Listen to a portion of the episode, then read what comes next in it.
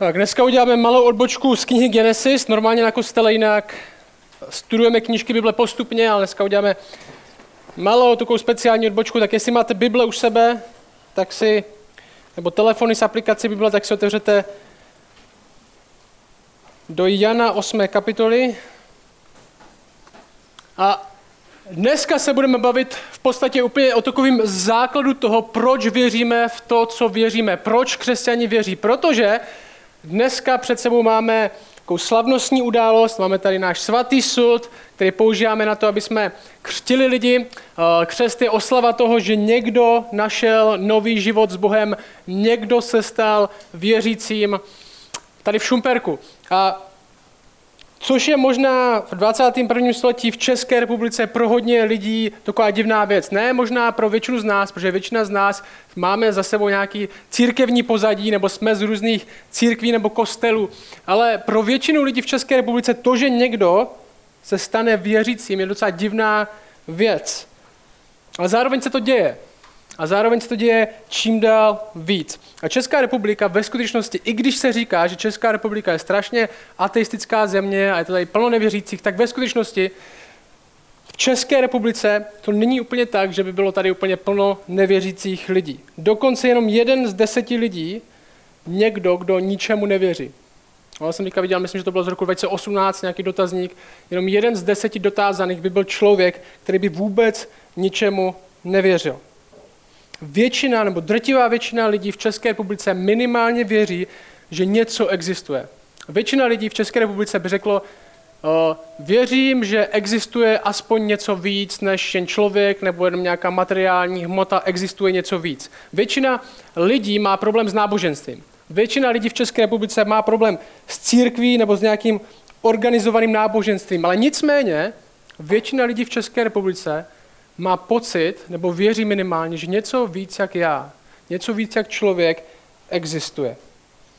A jestli existuje jenom materiální svět, a na začátku tady budeme spolu trochu víc přemýšlet, jestli existuje jenom materiální svět, tak život nemá smysl. Tak život nemá smysl. A chtěl bych tě vyzvat, ať už jsi tady, nebo posloucháš doma třeba přes video, tak se nad tím zamysli. Já vám přečtu pár citací od lidí, kteří se prohlašují za ateisty, kteří se prohlašují za lidi, kteří nevěří, že by nic mimo materiální svět existovalo. Jeden z nejslavnějších z nich je Richard Dawkins. On říká tohle. Ve vesmíru elektronů a lakomých genů, slepých fyzikálních sil a genetických replikací někdo si ublíží, někdo bude mít štěstí, ale nenajdete v tom ani rytmus, ani spravedlnost, ani význam. Vesmír, který pozorujeme, má přesně ty vlastnosti, jaké bychom měli očekávat, jestli není žádný design, žádné zlo, žádné dobro, nic než jen ubohá lhostejnost a nezájem. Říká, vesmír nemá žádný smysl, není žádný dobro, není žádný zlo. Další velký ateista, který už nežije, jeden z největších fyziků moderní doby, Stephen Hawking, říká tohle. On se ptá na otázku, mají lidé svobodnou vůli? Mají lidé svobodnou vůli, neboli mají lidé volbu se rozhodnout, jak chtějí. A on říká, jestli máme svobodnou vůli, kde se v rámci evolučního stromu vyvinula? Mají zelené řasy nebo bakterie svobodnou vůli, nebo jejich chování automatické v rámci přírodních zákonů? Má několikatí buněčný organismus svobodnou vůli, nebo jenom savci? On říká, přesto, že se cítíme, jako bychom si vybírali, co děláme, naše porozumění molekulární biologie ukazuje na to, že biologické procesy jsou hnané zákony fyziky a chemie, tudíž determinované, předurčené. Stejně tak, jako pohyby planet v jejich oběžné dráze. Nedávné experimenty v neurofyzice podporují skutečnost, že je to náš fyzický mozek, podléhající zákonům fyziky, který určujeme to, co děláme, a ne něco, co existuje mimo tyhle zákony. Je hodně těžké si představit, jak může svobodná vůle fungovat, jestli naše chování je ovlivněné fyzikálními zákony. Zdá se, že nejsme ničím větším než jen biologickým strojem a svobodná vůle je jenom iluzí. Všechno jenom o tom, že jestli existují fyzikální zákony a není nic mimo materiální svět, tak ani svobodná vůle nemůže být ničím zvláštním. Ve skutečnosti pro člověka, tam ateismus spěje, je svobodná vůle pocit volby jenom iluzí, kterou ve skutečnosti nemáme. Ať se snažíme a děláme, co chceme, tak naše rozhodnutí, třeba za něco bojovat, naše rozhodnutí něco v životě budovat, je stejné rozhodnutí, jako jak se měsíc rozhoduje, že bude obíhat kolem země. Nerozhoduje. A poslední citát. Tohle je od člověka, který se jmenuje Yuval Harari, napsal v poslední době knížku, která obletěla svět, která je strašně slavná, jmenuje se Sapiens. A on v jednom článku, kde komentoval politiku, tak tam psal tohle. Liberalismus je založen na víře v lidskou svobodu. Oproti krysám, opicím by lidé měli mít svobodnou vůli. To je to, co dělá lidské pocity a volby morální a politickou autoritou ve světě. Liberalismus říká, že hlasující ví nejlíp, zákazník má vždycky pravdu, měli bychom přemýšlet sami za sebe, následovat svoje srdce. Bohužel svobodná vůle není vědeckou realitou, je to mýtus, který jsme zdědili po křesťanské teologii. Zajímavý je, že tamhle ateismus přesně vede. Není žádná volba, není žádný smysl, není žádný dobro a zlo. A neznám žádného ateistu, který by ve skutečnosti podle toho mohl žít. I tihle autoři, kteří tohle říkají, se třeba pohoršují na tom, jak křesťanství učí malí děti. A říkají, že to je zlá věc. Ve světě, kde pro ně neexistuje zlo nebo dobro. Nebo si říkají, věda má obrovskou hodnotu a měli bychom ji studovat. Proč, jestli neexistuje žádný význam a žádný smysl? I oni sami nedokážou podle toho žít. Nikdo nedokáže žít tak, jako by nebylo dobro ani zlo. Nestavět svůj život aspoň na nějakém smyslu. Nežít svůj život jenom, kdyby to byla absurdní náhoda. A někdy nevěřící lidé říkají o věřících, že mají tu svou víru jako berličku pro život. Nevím, jestli jste to už někdy slyšeli. Věřící mají tu svou víru jako berličku pro život, aby měli nějakou naději, aby se nezbláznili, ale ve skutečnosti to není pravda. Ale jestliže je někdo nevěřící a pořád si myslí, že má svobodnou vůli, že má život smysl, že existuje volba, že existuje dobro a zlo, že existuje něco jako lidská hodnota, že existuje něco jako lidský práva, tak to je definice toho, že on má berličku pro život. Že si vymýšlí věci, které v jeho světě vůbec neexistují, aby se nezbláznil. Je to ateista, kdo má smysl, dobro a zlo, svobodnou vůli, jako berličku pro život, protože ateismus vede do závěru, že tyhle věci nejsou. Ale co když je pravda jinde? Co když pravdu lze najít? Co když je náš život víc, než je nějaká srážka částic v absurdním vesmíru beze smyslu? A zajímavé je, že tohle drtivá většina lidí cítí. Proto je značná část lidí, jak se dozvíme, kteří věří aspoň v něco. Kteří věří aspoň něco. A možná v Česku je to hlavně proto, že církev, organizování náboženství je v Česku značně nepopulární. A já se lidem nedivím.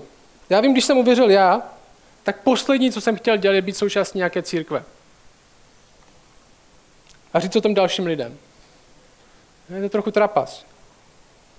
A Ježíš mluví k lidem, kteří věřili v něco.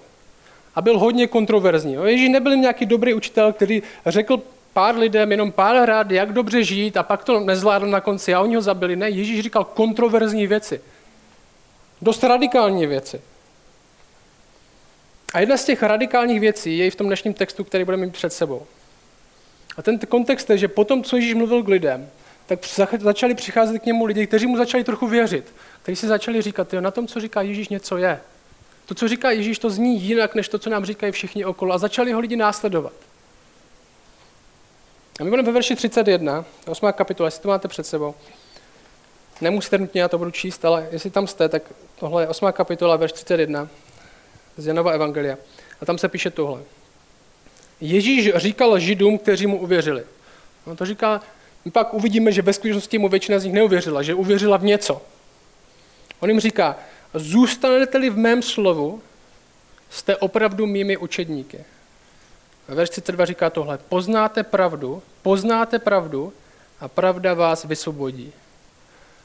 A to je první obrovská věc. Pravdu podle Ježíše lze poznat. A někdo by řekl, tenhle život je jenom o hledání. Tenhle život, já už jsem to slyšel několikrát, tenhle život je ohledání, ale nikdy nemůžeme ve skutečnosti něco najít, nebo ať si každý věří, čemu chce, každý by si měl najít tu svou vlastní pravdu, ale nikdo by neměl tvrdit, že už ji našel. No, tohle je docela populární hláška v Česku. Každý by si měl najít tu svou vlastní pravdu, ale nikdo by neměl tvrdit, že už ji našel. Jenže to samo o sobě musí být pravda, že jo, tady tohle, tenhle výrok.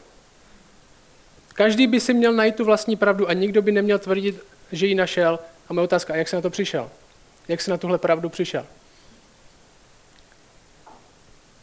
Když jsem byl v procesu, když jsem se stával věřícím, tak si pamatuju, že jsem z ateismu, dost razantního ateismu, přešel přesně do toho bodu, kde je většina Čechů. Začal jsem si říkat, jo, něco na tom je, neudokážu vysvětlit plno věcí, myslím si, že teda něco existuje, dobře něco existuje, ale nemůžu říct, jestli to je Ježíš, nemůžu říct, jestli to je Allah, nemůžu říct, jestli to je Buddha, nebo cokoliv jiného, prostě si budu věřit, že něco je víc než já. A to mi musí stačit. A dostal jsem docela zajímavou otázku, která mě zastavila. Jeden člověk se mě zeptal, jestli teda věříš, že existuje něco víc jak my, jestli věříš, že existuje něco většího, třeba Bůh, říkejme tomu Bůh.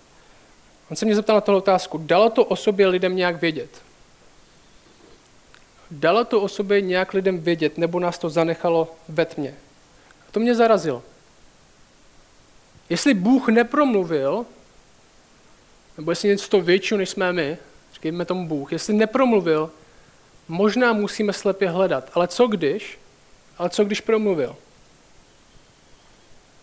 Křesťani věří v tohle, Bůh existuje. Nejenom nějaký děda na obláčku někde, ale Bůh větší než vesmír, větší než čas, standard dobra, zdroj všeho dobra a zdroj všeho smyslu a zdroj všeho života a tenhle Bůh nenechává lidi ve tmě. A tenhle Bůh nenechává lidi ve tmě, ale dává se jim poznat. A dává se jim poznat tím nejvíc lidským způsobem možným. Takže se stává člověkem sám. A to je Ježíš Kristus. Bůh komunikuje s lidmi tím nejvíc lidsky pochopitelným způsobem, stává se člověkem sám. Bible říká, že nakonec k nám Bůh promluvil skrze Ježíše Krista. Bůh promluvil skrze to, že se stal člověkem. Pravda k nám přichází tím nejvíc lidským možným způsobem skrze člověka. Poslouchej tak Jan, ten autor tady téhle knížky, jak začíná vůbec tuhle knížku. On začíná takhle. Tohle v první kapitole, ta začíná takhle. Na počátku bylo slovo, a to slovo bylo u Boha, a to slovo bylo Bůh. To bylo na počátku u Boha. Všechno vzniklo skrze ně a bez něho nevzniklo vůbec nic, co je. V něm byl život a ten život byl světlo lidí. A to světlo ve tmě svítí a tma ji nepohltila. Jaký lepší zdroj než tady tohle slovo, které bylo na počátku Boha, který bylo Bohem samotným, skrze kterého všechno vzniklo, co je život lidí, jaký lepší zdroj pro to, aby jsme poznali, o čem je život, než tohle bychom potřebovali. A dál Jan říká tohle. A slovo se stalo tělem a přebývalo mezi námi. Spatřili jsme jeho slávu, slávu, jakou má od Otce jediný syn, plný čeho? Plný milosti a pravdy. A Ježíš říká lidem, kteří ho začali následovat, kteří začali teda něčemu věřit, on říká, jestli zůstanete v tom, co říkám, jestli ve vás moje slovo zapustí kořeny, jestli vytrváte, jestli vaše víra není jenom nadšení z toho, že máte nějaký nový náboženství, ale skutečně následujete to, co říkám, skutečně následujete mě, tak poznáte pravdu. A pravdu jakou? On říká pravdu, která vysvobozuje. Pravdu, která vysvobozuje. To znamená nejen intelektuální nějaké poznání, nějaké skutečnosti nebo moudrosti, ale poznáte pravdu tak, že to, co Ježíš říká, ve vás začne něco vytvářet. Nový život. Začne to ve vás pracovat. Že Ježíš říká, pravda není jen fajn, našel jsem pravdu, už vím, jak věci fungují. A on říká, pravda vás dělá co? Pravda vás vysvobodí. A to naopak znamená tohle. A to je nutné pochopit. Jestli neznáme Ježíše Krista, jestli nevíme, jak Bůh komunikuje skrze něj a skrze to, co říká, tak svobodní nejsme. Že když Ježíš říká, že když něco poznáte a to vás vysvobodí, tak to automaticky znamená, teď nejsi svobodný. A tohle se lidem nelíbí, když jim řeknete, že nejsou svobodní. My nejsme skutečně svobodní, lidi skutečně nejsou svobodní. Proč? Protože si pořád jako lidi vymýšlíme podřadný důvody, pro který žít. kariéra, rodina, image, moje budoucnost, pohodlí. A Bible tomuhle říká hřích. Doslova Bible tomu říká, je to, jako kdybychom si stavěli jinýho boha na místo toho pravýho. Lež je hřích, protože si namlouváme, když tohle uděláme, tak budeme mít lepší život. Uctíváme tím jinýho boha než skutečný. Krádež je hřích, protože si namlouváme, že vlastním téhle věci za každou cenu můj život bude lepší, můj život bude něco znamenat. Nežijeme pro to, co jsme stvoření, zavrhujeme to, co Bůh říká a zavrhujeme jeho. A tohle se lidem moc nelíbí. Zvlášť, když začnete mluvit o hříchu. Nebo když někomu řeknete, že není svobodný. Ani v tomhle textu, verš 33, odpověděli mu, jsme potomci Abrahamovi a nikdy jsme nebyli ničími otroky. Jak můžeš říkat, že se staneme svobodnými? Úplně normální reakce. Víš, kdo my jsme? Kdybys věděl, co všechno já dělám v životě a ty mi teďka tady budeš říkat, že nejsem svobodný. Kdybys věděl, z jaké jsem rodiny. A Ježíš jim dá zajímavý test. Tak, zkusíme, jestli jste svobodní nebo ne. Ježíš jim odpoví.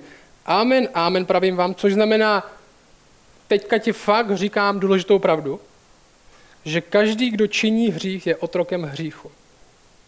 A otrok nezůstává v domě navždy, navždy zůstává syn. Co jim tady Ježíš říká? Jsem těžce. A říká jim tohle. V životě je to takhle. Buď tě vlastní věci, nebo tě vlastní Bůh. Buď tě vlastní věci, nebo tě vlastní Bůh. Buď si otrokem podřadných věcí, jako kariéra, pocit štěstí, pohodlí, status, bezpečí, klid a dřeš pro ně celý život, aby si je měl. Do té míry, že jim patříš. A nemůžeš jinak, protože není jinam, kam jít. Je to otroctví, protože tyhle věci tě vlastní a nakonec ti nemůžou nic nabídnout, protože jsou to podřadné věci, které v sobě skutečně nemají to, co slibují. Nemůžou doručit opravdovou radost, nemůžou doručit opravdový klid a nakonec nemůžou doručit opravdový život. Žiješ pro ně, abys nakonec bez nich zemřel. A všimni si, že Ježíš říká, že skutečná svoboda je svobodou navždy. To je ta jeho pointa.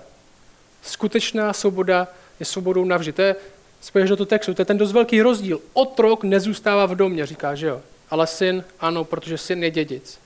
A jestli jsme synové toho, kdo je život sám, tak dědíme i život. Radost ani mír, který nekončí, to je skutečná svoboda. A on říká verš 36. A dneska udělám jenom pár veršů. On říká tohle. Jestli vás syn vysvobodí, budete v skutku svobodní. Jestli si myslíš, že tě tvoje kariéra vysvobodí, tak v skutku svobodný nejsi. Jestli si myslíš, že tě uznání od dalších lidí, že konečně, když budeš slavný a konečně, když došpěš toho, že si ostatní lidi budou myslet, že jsi to někam dotáhl, že tě to vysvobodí a že konečně tvůj život něco bude znamenat, tak svobodný nejsi. Jestli si myslíš, že tě tvoje přítelkyně nebo přítel vysvobodí, ideální partner, tak svobodný nejsi. Jestli si myslíš, že tě tvoje rodinná pohoda, hlavně když si vybuduješ tu svoji rodinnou pohodu, když budeš mít ten dům, který jsi vždycky chtěl, když budeš mít ty krásné děti, které jsi vždycky chtěl, když pojedeš na dovolenou aspoň jednou za rok, že tě to vysvobodí, tak svobodný nejsi. A křesťanství není o tom, že bychom teďka teda všechno odhodili na stranu, že bychom všechny tyhle věci zahodili a řekli, že na nich nezáleží. Ne. Není to tak, že by najednou na rodině nezáleželo, není to tak, že by najednou na přátelství nezáleželo nebo na práci nezáleželo, ale není to zdroj našeho štěstí ani naší svobody. Už se na přátelství nedíváme tak, co to může přinést mně, ale můžu svobodně milovat druhého člověka bez pocitu, že mi to musí odplatit nebo že skrze to musím něco získat. Pracuji na tom, abych měl dobrou rodinu, ale zároveň moje rodina není Bůh v mém životě. Dělám práci naplno, ale zároveň moje práce není identita. Ani v ní nehledám svobodu. Kristus nás osvobozuje k sobě a ode všeho. Takže nám dává pravdu. Dává nám sám sebe zadarmo. Něco, pro co nemusíme pracovat, ale něco, co začíná pracovat v nás. Život bez Krista není ničím než jen prázdným otroctvím, který nakonec končí smrtí, protože ty věci, kterým sloužíme, nám nakonec nemůžou dát to, co slibují a umíráme bez nich. Kdo tomu říká, je to jako honba za větrem. Pro skutečnou svobodu chodíme za Kristem. To je náš každodenní život ve víře jako křesťanů. Hledat svobodu v tom, co říká Kristus, místo toho, abychom hledali svobodu v tom, co říká okolí. A možná někteří z tohle poslouchají a řeknou, jak tohle může být svoboda? Jak může být svoboda v tom, co říká Ježíš? Není jen Ježíš to, co říká, plno dalších omezení a pravidel. A poslouchej, hodně lidí si myslí, že svoboda by měla být v tomto. Absence jakýchkoliv omezení a pravidel. Abych si mohl dělat, co chci, ale v tom svoboda není. Já jsem teďka ležel doma, byl jsem nemocný, měl jsem kašel, zánět produšek, blbě se mi dýchalo. A ležel jsem doma a hypoteticky mám svobodu jít ven a běžet 15 kilometrů. Tak, jak jsem běžel týden předtím, protože chodím běhat. A chtěl jsem jít ven. Už mě to štvalo, že ležím doma strašně dlouho a nemůžu si ven zaběhat. A doktor mi řekne, nedoporučuji ti, aby zběhal, omez běhání. A já si řeknu, jak se opovažuješ omezovat moji svobodu. Ale ve skutečnosti, když v tomhle omezím svoji svobodu, tak ten záslib je, že to povede do lepšího života, že se dřív uzdravím a skutečně těch 15 kilometrů budu moct běhat. Tim Keller říká tohle, jeden křesťanský kazatel, a myslitel říká tohle, svoboda není v absenci omezení, svoboda není ani v přítomnosti omezení. On říká, svoboda je v přítomnosti dobrých omezení, které vedou k našemu uzdravení a opravdové svobodě. Představ si rybu na poli. Představ si kapra, jak leží na poli, na hlíně, a ty za ním přijdeš a řekneš mu, dělej si, co chceš. Co ti na to řekne? Nic, je to kapr. Že?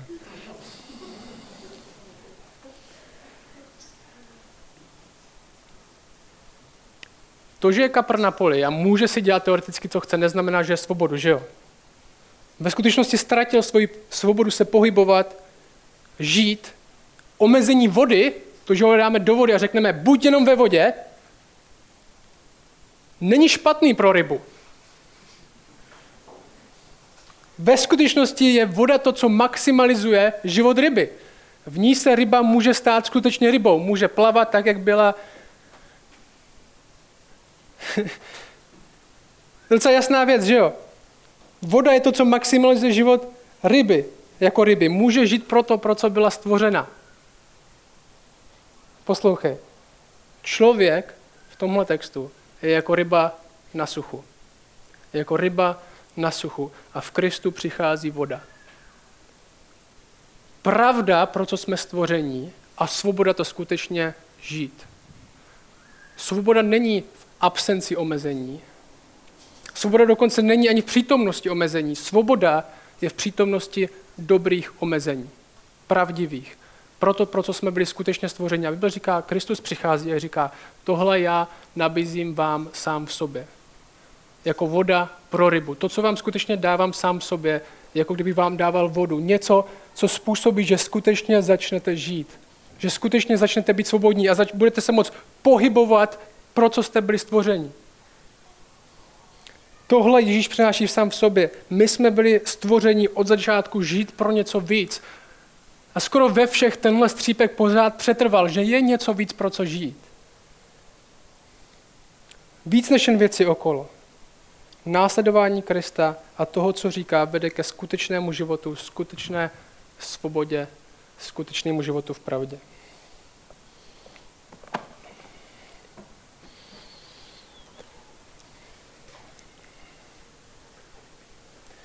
Díky za to, co nám dáváš. Větší, že se nám dáváš poznat, že nás nenecháváš ve tmě, že nám dáváš pravdu, která vysvobozuje, život, který skutečně můžeme začít žít, pro co jsme byli stvořeni pro tebe ve všech obyčejných věcech našeho života. Můžeme vidět to, jak pracuješ. A tě prosím, aby z nás toho dneska ještě víc usvědčil. Aby jsme byli odhodleni zahodit ty věci a ty lži, co nám říká okolí, pro co máme žít. Protože víme, že nás to nakonec jenom udusí. A přišli jsme k tobě jako zdroj svobody a pravdy. Amen.